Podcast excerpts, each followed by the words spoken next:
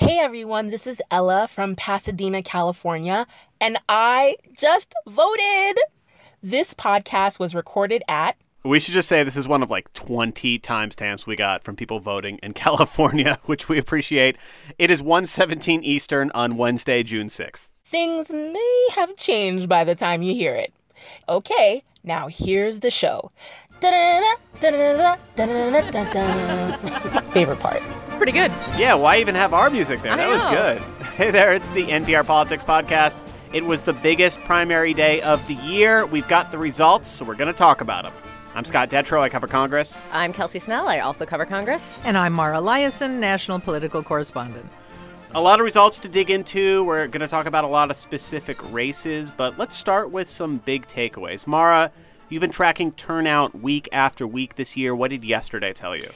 Yesterday told me that the Democrats are continuing to overperform their turnout numbers from past midterms, and that's a really key indicator of enthusiasm.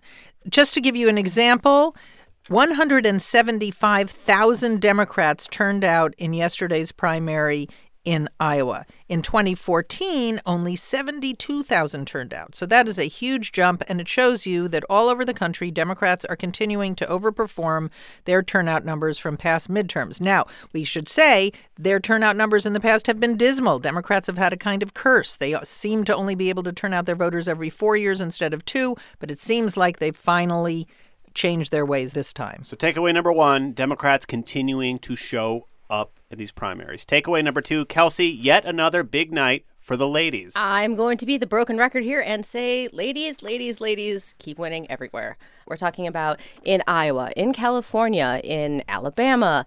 This was a really just a big night and a longer trend of voters really seeming to want fresh faces, and particularly women. That played out for Republicans, too. I know for a lot of the time we've talked about this as a primarily Democratic trend, mm-hmm. uh, but we saw Congresswoman Kristi Noem in South Dakota will be running for governor there. And that breaks its own trend where we've seen a lot of House Republicans who are running for higher office just not winning. And she won. Okay. And here's my big takeaway. Leading up to the race, we all talked about California's top two system, how it could lead to this disastrous scenario for Democrats where they would have been locked out of the fall ballot in several key House races just because they had too much enthusiasm for their own good, like a bumper car of candidates running against each other. We talked about it. A lot of political outlets talked about it. Turns out it did not happen. Democrats advanced in all of the key House races they wanted to advance in. Kelsey, what did Democrats do to avert this disaster? Because this was something they took seriously. This wasn't just an overhyped thing.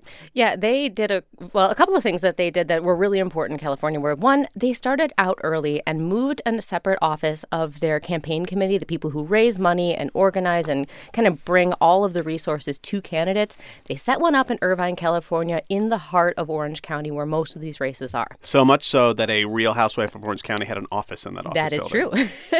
And they spent a lot of money. I forget which one. I just know that. Yeah, I don't know it either, but it, they they did share the office space. So they, but they spent a lot of money. They spent a lot of money. of money, and the, the part of spending money was that the the campaign committee for Democrats, the D C C C is what you will sometimes hear them called. They don't always get involved in primaries. They like to say that they like voters to sort things out, pick the candidates they like. But things were so crowded here that they kind of put their thumb on the scale for specific candidates that they thought could actually win in a general election. Though, Mara, they put their thumb on the scale in a much more subtle way than what we saw national Democrats do in some of these races earlier in the year where they, you know, carpet bombed a, a candidate in Texas that they didn't like with opposition research. In California, it seems like they learned that lesson and they were a little bit more subtle, waited till later in the race, said, we prefer this candidate. It wasn't like a big announcement of their presence. Right. And this is a, a fine line that any national party committee has to walk because there's a lot of anti-establishment feeling among the Democratic Party base, especially in California. And in some of these races, you had the California State Democratic Party backing a different candidate than the D C C C, the National Democratic Committee. But they wanted a candidate who could win. They wanted a candidate. The the most yeah. the biggest thing they wanted was not to get shut out. And and because in the top two primary, you could. And interestingly enough, they didn't get shut out anywhere, but Republicans were shut out of ten congressional races. So in ten California congressional races, there will be two Democrats on the ballot. Top two. This is uh, this is California's unusual primary setup where all the candidates run in the same primary, all the Democrats, all the Republicans.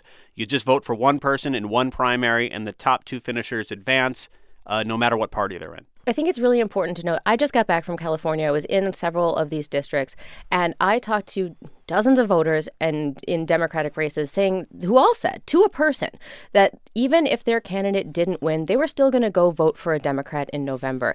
And so there may have just been some overestimation of how passionately people uh, in the fringes or on the different flanks of the party were going to pull away from Democrats in a year when Democrats are so very clearly different from Republicans on policy and on other substantive issues. Yeah. And I do think there's been a storyline, you know, will the Democrats act like the Republicans did in twenty ten and twenty fourteen when the Tea Party was really kind of tearing at the unity of the Republican Party. But Democrats are more or less unified. Of course, they have their tensions, but they want to win and they're willing to compromise and, as Kelsey just explained, sometimes vote with their head, not their hearts. Okay, let's uh, let's skip around the country a little bit and talk about some of these specific results. Just a reminder, Democrats need to net twenty-three seats to win the House this year.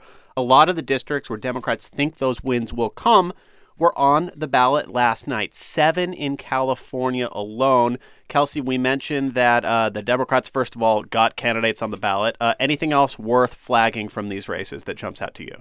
I think one of the most interesting races was in Southern California with uh, Dana Rohrabacher, who has been in Congress for nearly thirty years. He's very, very close with President Trump, so close that the president tweeted congratulations to Rohrabacher earlier today. Though it feels like congratulations are an odd sentiment. They are, because Rohrabacher only got thirty percent of the vote, and that's not great if you're an incumbent. And mm-hmm.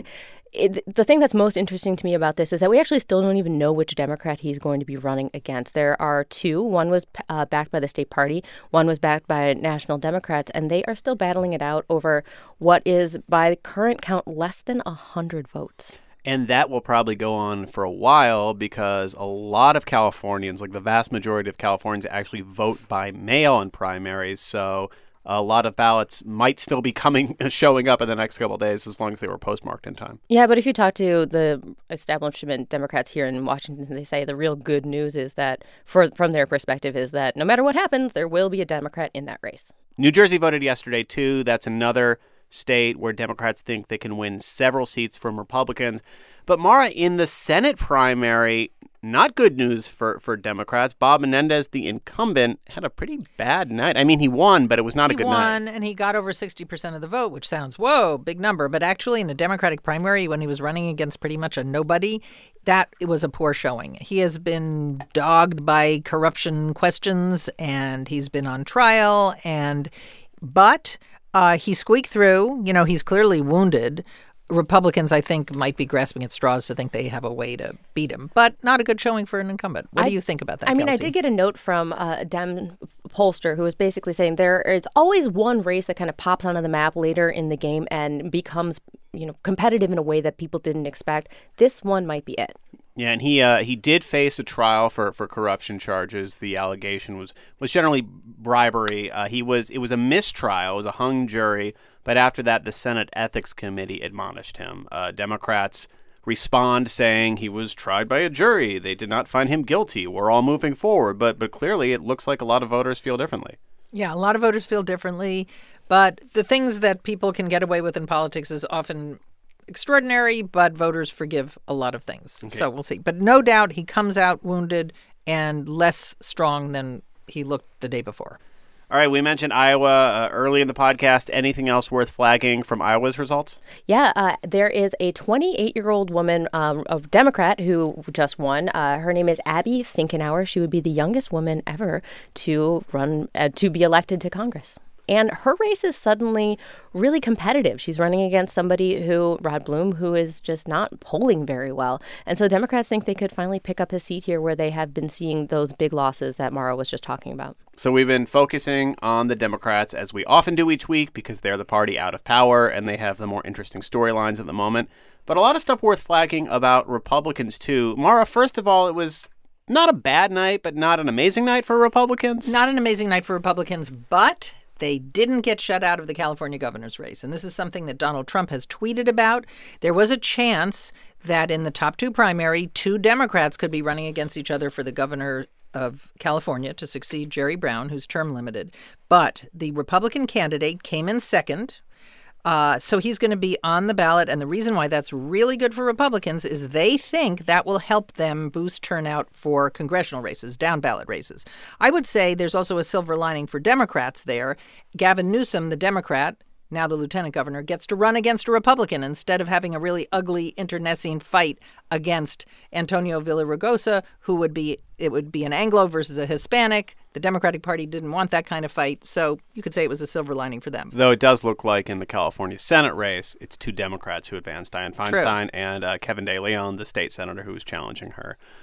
So, not much of a race there. Yeah. Another interesting thing to talk about on the Republican side, Kelsey, is uh, an Alabama House race that is the latest test of how it pays to be Trumpy when you're running as a Republican. Yes, Martha Roby. She is a congresswoman in Alabama, and she is now going to be going to a runoff against somebody who used to be a Democrat, a Democrat who was in Congress and voted for Nancy Pelosi. So that part of it tells us basically that she's going to do probably pretty fine in the long run. Mm-hmm. But she wound up in this runoff because she was one of the people who early on said they weren't going to be voting for Donald Trump. It was over the Access Hollywood tape, and she was personally offended by that, and she said she just couldn't back Trump.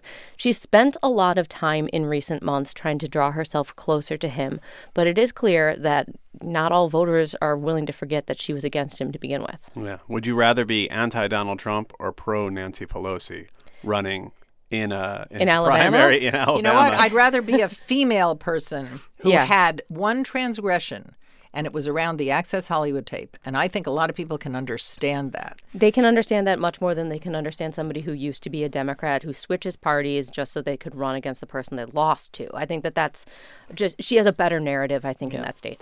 So last thing to talk about here is Whither Blue Wave. We had been talking for the last few weeks. There was a lot, there were a lot of indications that maybe Republicans wouldn't be so bad off after all. President Trump's approval rating ticking up. Really, uh, really positive economic indicators. A lot of signs that the country is on the right track, at least according to how voters feel about it. I was looking for one specific thing to think if we should rethink our blue wave thoughts, and that was the voter turnout and the results in these key Orange County, Southern California races. Given that this is a traditionally Republican part of the state that Democrats saw huge gains in in twenty sixteen, the question was, can that be repeated or not? If you add up all the Republican votes and all the Democratic votes in a lot of these key races, the Republicans still had slim majorities, a little bit over fifty percent. But I think that, that this was really positive signs for Democrats. They got their voters to show up to vote for their candidates.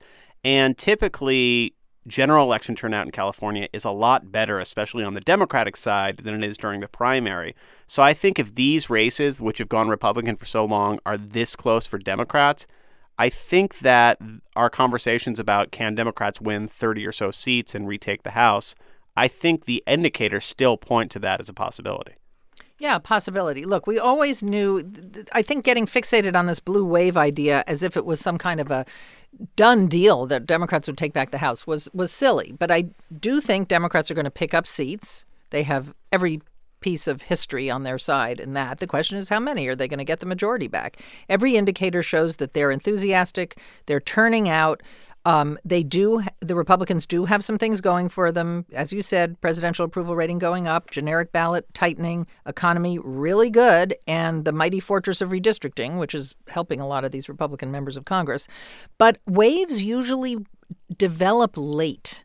That's something that we've learned from history. And so if we were going to have a wave, we might not know it until the fall. Well, Republicans have other things that they should probably be worried about here. One of the things that Scott and I have talked about is that this there are very few other times that I can think of where the party in power of con- people in control of Congress and the White House have moved so many base moving, base-shaking policies in such a short amount of time. About, about the best comparison we could come up with was in when President Obama was moving things in the early part of his first term. We were talking about auto bailouts and the stimulus and health care and Dodd-Frank, those were all things that spoke directly to the Democratic base, but really got Republicans revved up to run against them, and particularly in the House.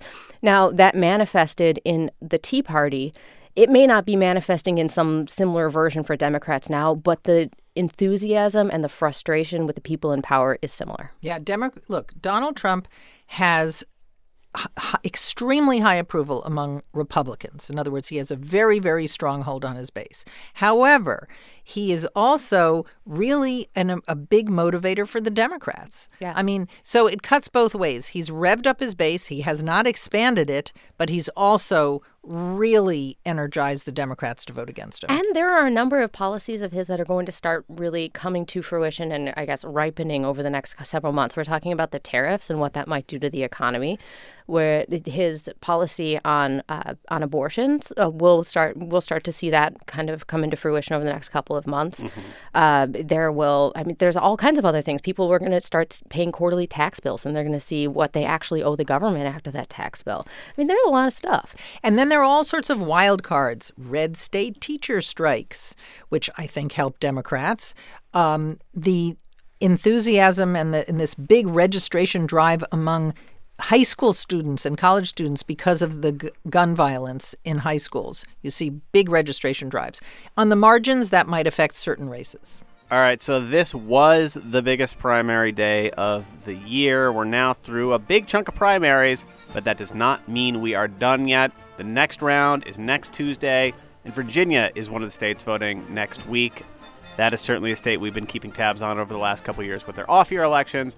We'll be talking about Virginia next week. We'll be back in your feed tomorrow with our weekly roundup.